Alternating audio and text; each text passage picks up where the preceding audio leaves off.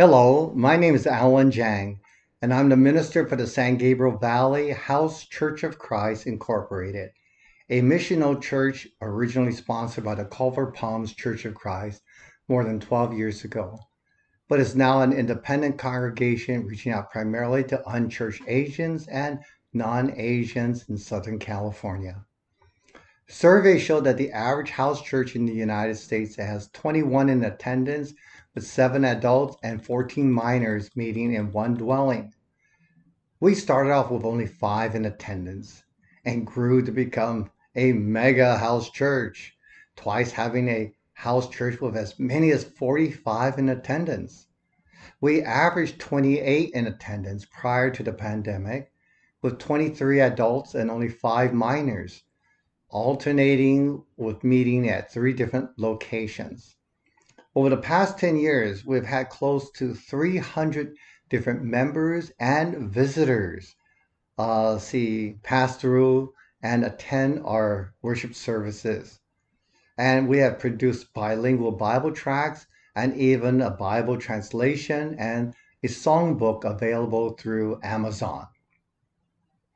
My presentation, The Yellow Peril, will address some cross cultural communications to evangelization of Asians in America and some ways that we can help break down some of those barriers. The principles discussed, however, can't be applied with modifications, reaching out to other cultural subgroups as well. I'm 70 years old. I'm an American born Chinese who speaks a village variant of Cantonese Chinese. My father, after having served in the United States Army during World War II, brought my mother over from Guangdong province and settled in Los Angeles, where I was born. In our home, we loosely followed a syncretic three in one doctrine, which first started in the Tang Dynasty around the 9th century, of practicing Confucianism, Taoism, and Buddhism side by side with ancestor worship. I attended Pepperdine College, learned about God, the Bible, Jesus, and New Testament Christianity, and was baptized by Dr. Carl Mitchell in 1970. My wife is the former Gwen Tay Loan, a Vietnamese converted by missionary students from Oklahoma Christian College. We have two children, Timothy and Julie, both of whom also graduated from Pepperdine University, and we have two grandsons, Julian and Jeremy.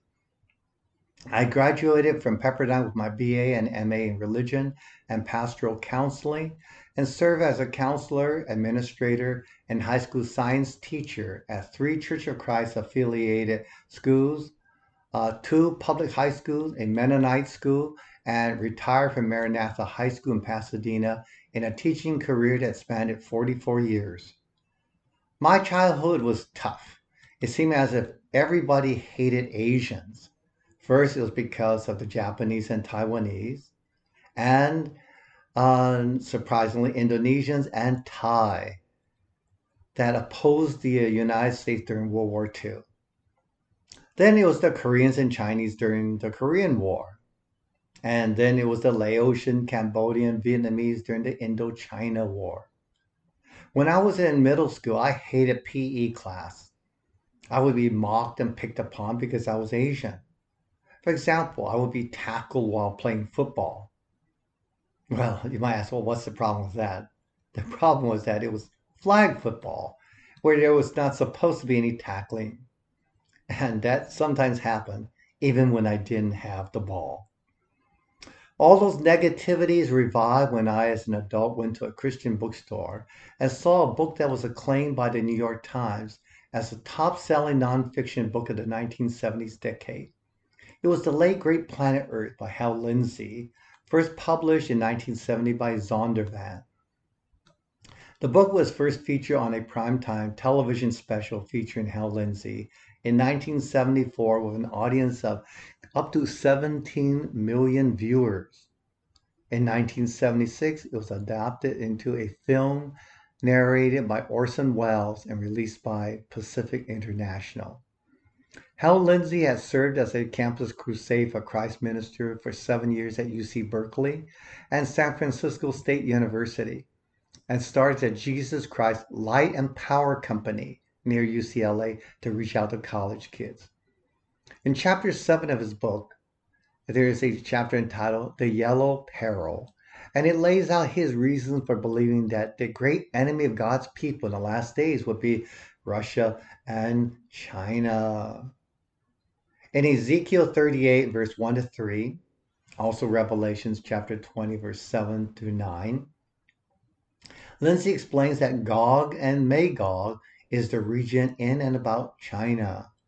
And in Daniel 11, verse 40 to 44, Lindsey identified Russia as being the king of the north, Iran as the king of the south, and China as being the king of the east that will attack Jerusalem and Israel in the last days before Christ returns.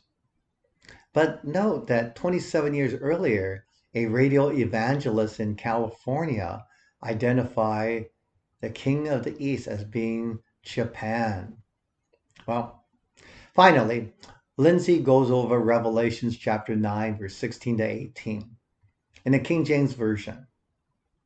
Now, the number of the army of the horsemen was 200 million.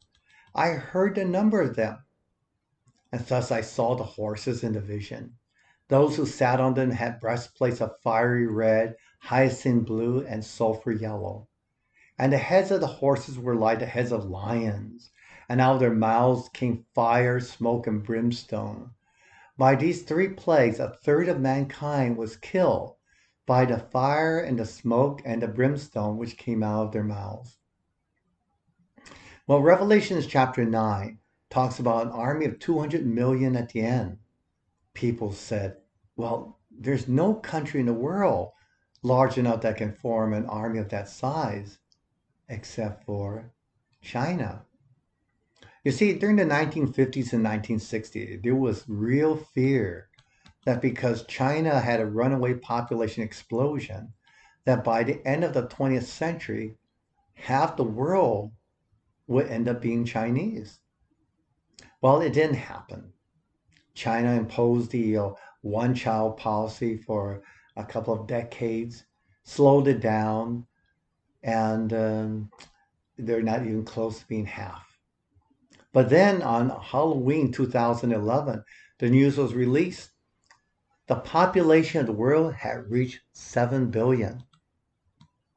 The United Nations released a pie chart on the world's population, and it showed that of that 7 billion, 3.7 billion, or 53% more than half, lived in Asia. That number is now 60.4%. How scary can that be? That six out of 10 people in the entire world are Asians. Well, Lindsey saw the reference to the color of fire in hyacinth blue and of brimstone in verse 17 to refer to the Chinese national flag that he's envisioned emblazoned on blue camouflage armored military vehicles. Lindsey, the final chapter, page 247. And the heads of lions mentioned in the last half of verse 17 may refer to the fact that in Chinese culture, the lion symbolizes power, wisdom, and superiority. People perform lion dances to bring good fortune and chase away evil spirits. Statues of lions are frequently installed as guardian spirits in front of public buildings and private houses, a practice found not only in China but also in Vietnam, Korea, and parts of Japan. And lastly, Revelation chapter 9 talks about three plagues that will come from the mouth of this beast that will be like plagues that will kill millions of people. And not because of the recent outbreak of such thing as the Hong Kong flu, the bird flu, the Asian flu, the outbreak of COVID 19 from Wuhan. People are again wondering about the Chinese or Asian connection once again. In Humanities, the magazine of the National Endowment for the Humanities, winter 2017, volume 38, number 1, Aaron Smith, a professor of American Studies at the University of Texas, wrote an article entitled The Late Great Planet Earth Made the Apocalypse a Popular Concern. It said that many of the book's readers had first encountered it while they were teenagers. One person was quoted as saying, This book practically replaced the Bible in the church I attended in the 70s. In other cases, the books circulate underground among the young people. One reader explained that it helped create opposition between parents and elders and the youth movement that was growing in the church. And it moved the emphasis away from the church as an institution to the individual believer and how he or she feels. Unfortunately, the feelings during that time was not very positive towards Asians because of Vietnam. The late great planet Earth was uh, next to the Bible, found next to the Bible in almost every youth movement, commune, church, or coffee house. And then came a fictionalized version of Lindsey's idea in a series of novels entitled Left Behind. Well, Left Behind and the late great planet Earth together sold more than 115 million copies. They are some of the most successful cultural products that Americans have created in the last 50 years, and they popularized premillennial theology to the masses. People who read these works just assumed that this was the way Christians understood and this was the normal Christian view on the end times. Well, what should we as New Testament Christians in the 21st century, what should we do about this yellow peril? Well, first of all, although such ideas as Lindsey's are tantalizing at a time when Chinese spy satellites now outnumber those of the United States, I disagree with his premillennial ideas of the end times, and, but I will not examine his theology in this presentation. Suffice it to say that although some early church fathers may have held similar literal ideas in a simpler form known as Chiliasm, there were also many early church fathers who held to a non literal, amillennial understanding of the end times, which is what I hold. The important issue before us is not how we should understand Lindsey's speculative ideas and all the distrust and animosity it has engendered, but how we are going to respond to Jesus' clear mandate in the Great Commission. In Mark 16, verse 14 and 16, the scriptures read, Later, he, referring to Jesus, appeared to the eleven as they sat at the table, and he rebuked their unbelief and hardness of heart, because they did not believe those who had seen him after he had risen. And he said to them, Go into all the world and preach the gospel to every creature. He who believes and is baptized will be saved, but he who does not believe will be condemned. So, how are we to implement the Great Commission? Will we go to Asia, reach out to people that perhaps are seen so strange and peculiar, perhaps be distrustful of? Well, we should do what the Lord would want us to do embrace them. Meaning not just Asians, but all people, just as we would any other people in our community as sinners whom the Lord died for. 1 Corinthians chapter 12, verse 12 to 14, and verses 24 to 26. For as the body is one and has many members, but all the members of that one body, being many, are one body, so also is Christ. For by one Spirit we were all baptized into one body, whether Jews or Greeks, whether slaves or free, and have all been made to drink into one Spirit. For in fact, the body is not one member, but many. But God composed the body, having given greater honor to that part which lacks it. And there should be no schism in the body, but that the members should have the same care for one another. And if one member suffers, all the members suffer with it. Or if one member is honored, all the members rejoice with it. It breaks my heart. Uh, a couple of years ago, I ran into an old friend of mine, an Asian but not Chinese. Ran into him and he commented he was attending this Church of Christ in Southern California. And I asked him, how, how are things here? And he mentioned, he says, well, and he looked around to his left and right and he whispered to me, he says, you know how they talk about we're all brothers in Christ?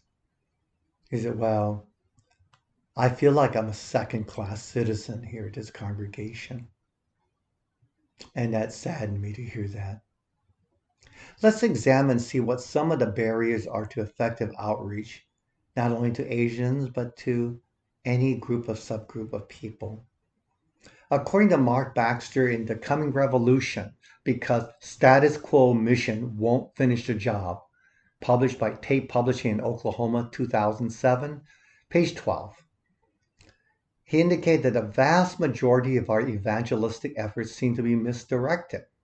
Quote, 91% of all Christian evangelism do not reach out to non Christians, but target other Christians.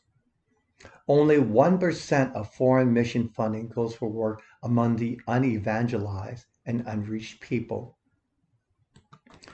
Uh, he also continues further that 86% of all unreached people um, lies within what is known as the 1040 region. That is between 10 and 40 degrees north latitude, stretching from West Africa across the Middle East and most of Asia.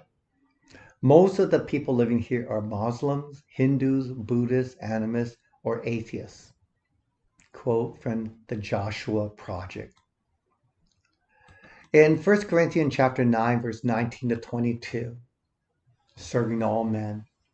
For though I am free from all men, I made myself a servant to all, that I might win the more. And to the Jews I became as a Jew, to those under the law as under the law, to those without law as without law, not being without law toward God, but under law toward Christ.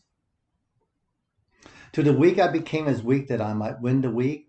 I become all things to all men that I might by all means save some. What this means is that if you're trying to reach, uh, see, people from Hispanic culture, try to think and try to walk in their shoes. If you're trying to reach out to African, try to think and feel how it feels to walk in their shoes. And for Asians as well. There are barriers of communicating cross culturally. In a book by Dr. Richard Nisbett, professor of psychology at Michigan, the University of Michigan, a senior research fellow at the University Institute for Social Research, the world's largest academic survey and research organization. He wrote in a book published by Simon Schuster in 2004 entitled The Geography of Thought How Asians and Westerners Think Differently and Why. He wrote, when you have a diverse group of people from different cultures, you get not just different beliefs about the world, but different ways of perceiving it and reasoning about it, each with its own strengths and weaknesses. Nisbett discusses the substantial differences in East Asian and Western thought processes, citing experimental, historical, and social evidences. East Asian, he wrote, East Asian thought tends to be more holistic. Holistic approaches attend to the entire field and make relatively little use of categories and formal logic. They also emphasize change, and they recognize contradiction and the need for multiple perspectives, searching for the middle way, the middle ground between opposing propositions. Westerners, however, are more analytic paying attention primarily to the object and the categories to which it belongs, and using rules, including formal logic, to explain and predict behavior. In studies after studies, Nisbett and colleagues from China, Korea, and Japan have found that East Asians and Americans responded in qualitatively different ways to the same stimulus. In one experiment designed to test whether East Asians are more likely to attend to the whole while Westerners are more likely to focus on a particular object within the whole, Japanese and Americans viewed the same animated underwater scenes, then reported what they saw.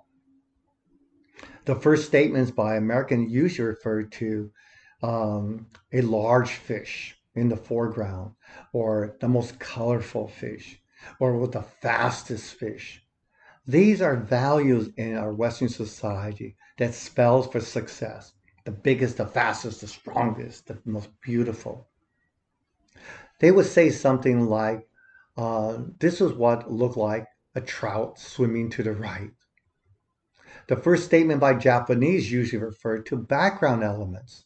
There was a lake or a pond. The Japanese made about 70% more statements than Americans about background aspects of the environment and gave uh, 100% more statements about relationship with inanimate aspects of the environment. For example, saying something like, a big fish swam past some gray rocks. In another experiment, Nisbett and colleagues found that Americans respond to contradictions by setting things in contrast, whereas Chinese respond to contradictions by trying to harmonize differences. In still another study, the researchers found that when making predictions about how people in general will be expected to behave in a given situation, Koreans were much more likely to uh, cite situational factors as reasons to someone's behavior. Americans, on the other hand, were more likely to cite personality flaws as reasons for someone's behavior. These findings were experimentally verified a year later by doctors Chua, Boland, and Nisbett, who published cultural variation in eye movement during scene perception, published in the Proceedings of the National Academy of Sciences, volume 102, issue number 35, August 30, 2005. What they did was that they tracked the eye movements of European Americans and native Chinese students using a special camera to determine where they look in a picture and how long they focus on a particular area. They found that the Americans looked at the object in the foreground sooner and longer.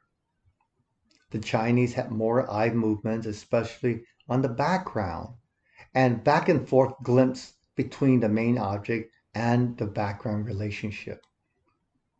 According to Nisbett, they literally were seeing the world differently and he believes that the differences are cultural.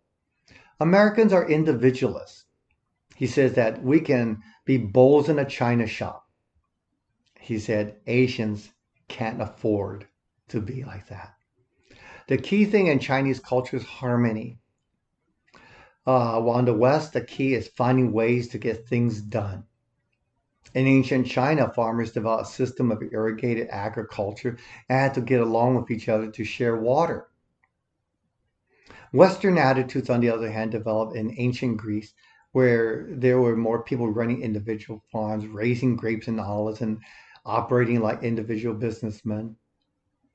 Aristotle, for example, he focused on objects. He would note that a rock sank in water because it had the property that he would call gravity. The Chinese, though, consider all actions and would describe why the rock sank relative to his relationship with water, which would be less dense. Because they relate things to the medium in which things occur, the Chinese at a very early uh, time, before the West did, developed an understanding of the tides and an understanding of magnetism. While reinforcing the belief that the differences are cultural, when Asians raised in North America were studied, they found that they were intermediate between foreign born Asians and European Americans. And sometimes they were closer to Americans in the way they view scenes, especially uh, the longer they lived in the United States and the greater they became immersed in American culture, the more they began to think and reason like a European American. And then there's the important work of Faye Peitzman and George Gadda, editors of the book With Different Eyes, published by the California Academy Academic Partnership Program in 1991, which is required reading for California bilingual teacher credentialing.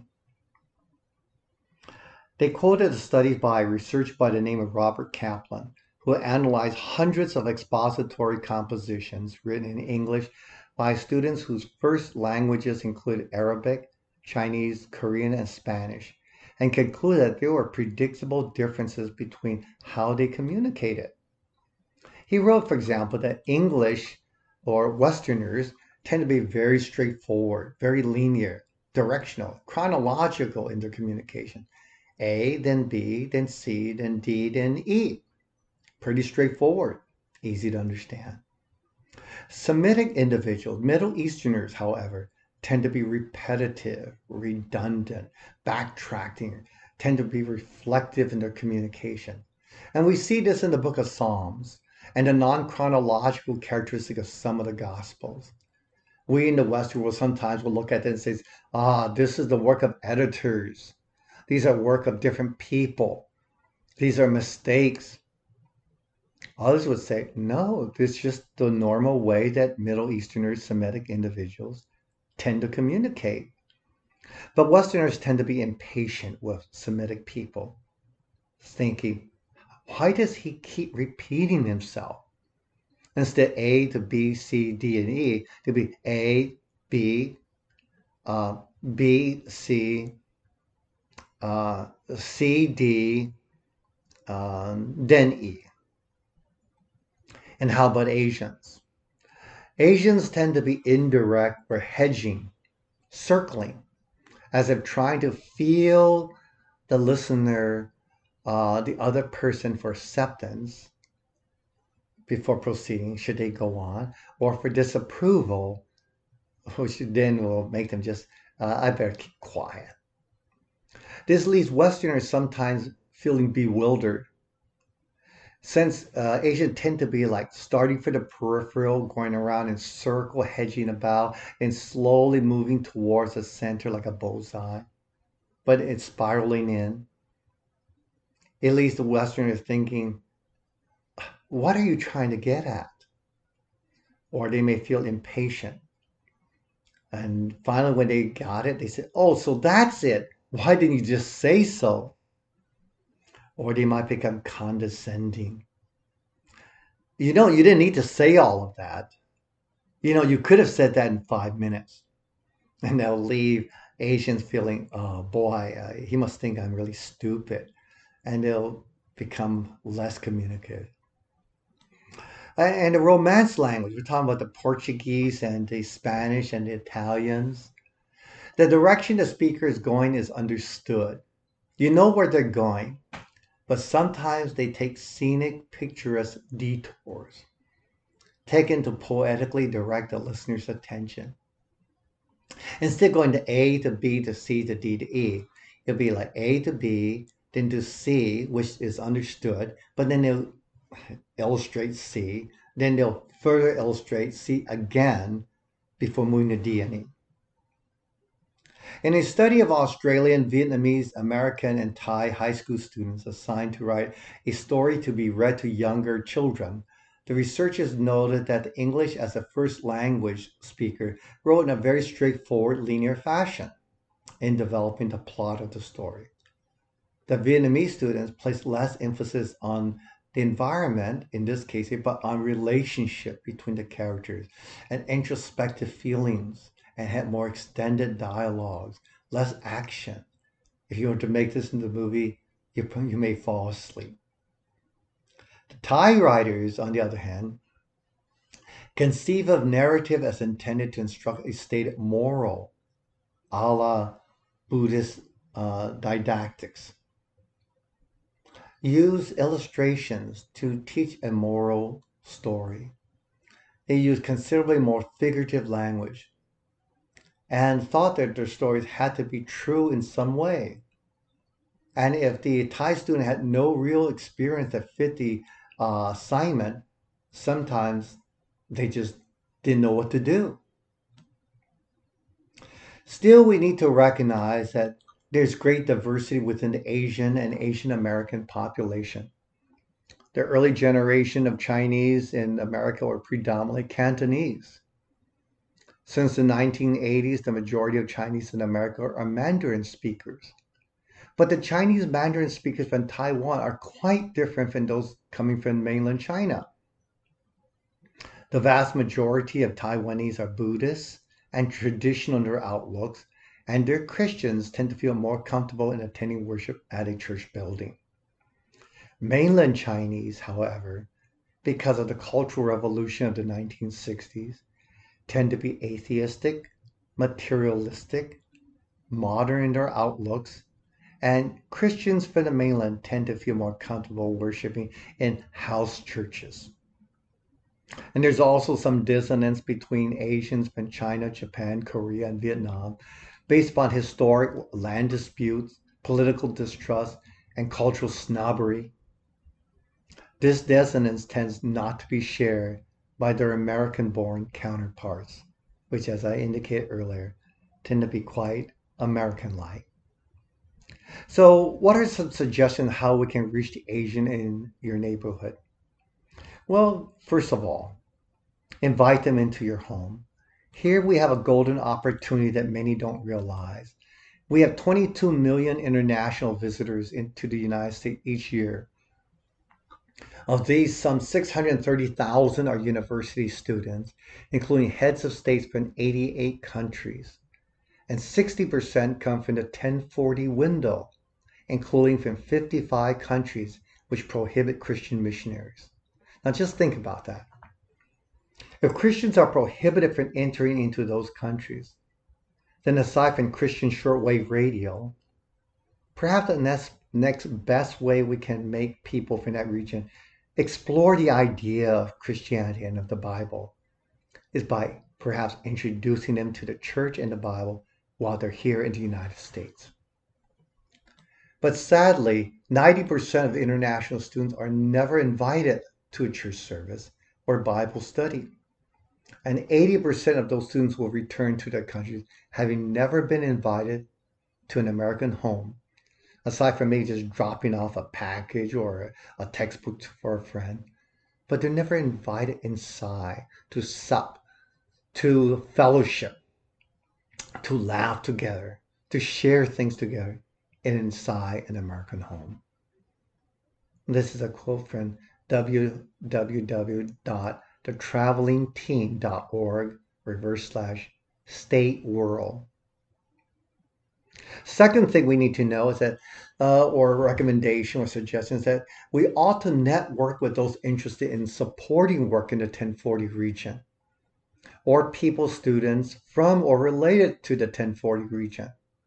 We need to increase congregational awareness, local support, and active involvement in rural work directly or indirectly related to the 1040 region or people. You can help this by inviting church leaders, missionaries, and students and other interested parties from or to these regions to meet regular church members or to give guest talks at fellowship meals, Sunday schools, mission Sundays, or even, to give sermons. We can learn a lot from them if we're willing to listen. As Dr. Carl Mitchell, former chairperson of the Department of Religion at Pepperdine University and longtime missionary to Italy, once said, You have to learn to trust the mature church leaders of different cultures to know what is best for their people. Number three, allow Asian members and visitors to be simply what they are. Allow them to the comfort and space to do things that they typically do, which may mean leave service early, sit anywhere in the church auditorium that they feel comfortable, in the 1990s, I sent out a survey regarding ethnic seating preference to leadership employees at 29 churches in the San Gabriel Valley area, and I received 20 replies from 11 with mostly Asian members, four mixed churches, and five churches with few Asian members. It showed that Asians, even in predominantly Asian churches, tend not to sit in the front one third of the auditorium they tend to sit somewhere in the middle one third and they work slowly towards the back. And latecomers sometimes will have to sit up front. Caucasian tend to, however, tend to like to sit in the front half of the church building, and latecomers have to sit in the back. Why might that be the case, you might ask? It could be somewhat to, due to Taoist and Buddhist uh, cultural heritage, where the front of a assembly is usually reserved for the handicapped, for those who have um, difficulty hearing or difficulty seeing, then they be allowed to sit up front or uh, towards the front. Number four, as necessary, use cross cultural illustrations, stories, sermons, faces and images, and subtitles in PowerPoints if necessary. Have bilingual Bibles and songbooks. Use an ESL, English as a Second Language friendly Bible, such as the Common English Bible, the easy to read version, or today's English version. There are several types of Chinese English parallel translation where you have one column, Chinese character uh, parallel column, you have the English translation, like an NIV or New King James Version. Uh, you might actually even find a few Chinese pinyin. Pinyin is the Mandarin pronunciation of the Chinese character. This, uh, these translations have an advantage and allow uh, non-Chinese speakers to make an attempt to be able to preach, to give prayers, conduct weddings, funerals, hospital visitations, uh, in in Mandarin. There's one Chinese Pinyin, uh, can, which is Cantonese uh, phonetics. The only problem with that one translation published in Hong Kong that you have one column uh, is in Chinese character and the other column is in Pinyin. There's no English. So unless you know like Tip Sa Ga Jing Shu, unless you know that that means First Thessalonians, uh, an American uh, Christian or worker probably can't even make use of it for weddings and funerals or see it for Bible studies. And um, we have recently published a trilingual Chinese English Pinyin translation. So you have Chinese character, the English, so you know where you're lo- uh, where you're looking for, and to Cantonese pronunciation. And we've also recently produced in 2019, uh, as far as I know, the only English, Chinese, Pinyin, Mandarin, Pinyin, Cantonese hymnal currently available. So that, uh, especially at Zoom, people can sing uh, in Cantonese or sing in Mandarin or in English, or just follow along to practice their English. Number five, use uh, available materials such as you find in uh, see WEI, uh, World English Institute, WEI, Nations University, Friends Speak, Let's Start Talking, and other such materials to teach English using the Bible. Number six, uh, send out bilingual notices, bulletins, Bible study material. Print out your Sunday school materials uh, with uh, Asian script. If there's a uh, some that you want to reach out to. However, you might ask, but uh, what if your church leaders, ministers, or elders, or church secretaries uh, don't know that Asian language? Well, you can have an Asian Christian translated material, or yes, you can do it yourself using a language translation program judiciously. What do I mean by judiciously? Well, I'm just going to tell you how right now. First thing you should do is that if you simply use Google Translate and type in a sentence, you will probably communicate correctly only about two thirds three fourths of the time. Ah, it's okay, but still not reliable, especially in imparting the Word of God. All right, let's go the next level higher. Let's go a level deeper. Number two. Cut out any colloquialism, innuendos, and slangs. If you do that, and Google Translate program will probably translate what you want to say communicate correctly about 85% of the time. That's not bad. Let's go even further. Take what you just wrote, minus the colloquialism, innuendos, and slangs, and rewrite your text at a third or fourth grade reading level. If you do this, the Google Translate will probably communicate your thoughts with greater than 90% accuracy. And that's not bad. Number four, here's the key. The proof of the pie is in the eating.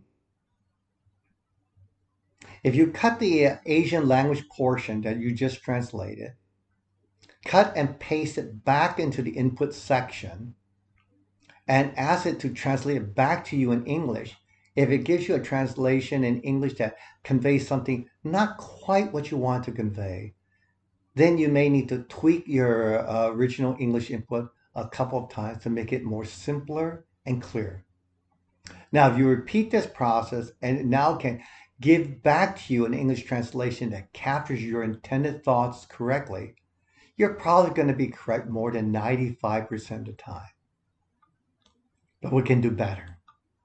Number five, if you input not a sentence or a phrase, but input a paragraph with three or more sentences where the object and verbs are clearly referenced, then the translation program, such as Google Translate, will interpret any unclear ideas in the light of the clearer references found elsewhere in the paragraph.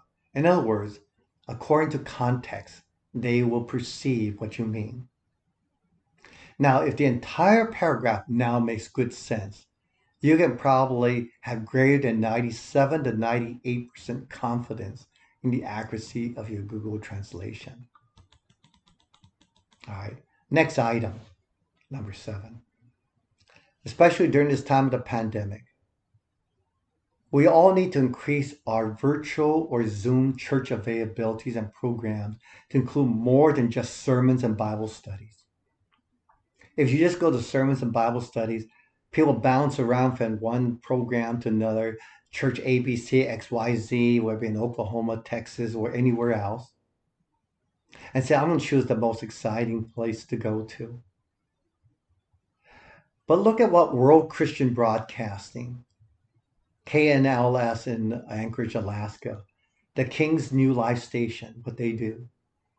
They draw a wide listening audience by providing programs with not just Bible studies, but with a variety of programmings, with a variety of interests from entertainment to sports to news, contemporary music, and insights on living, sprinkled with occasional biblical application and English language instruction.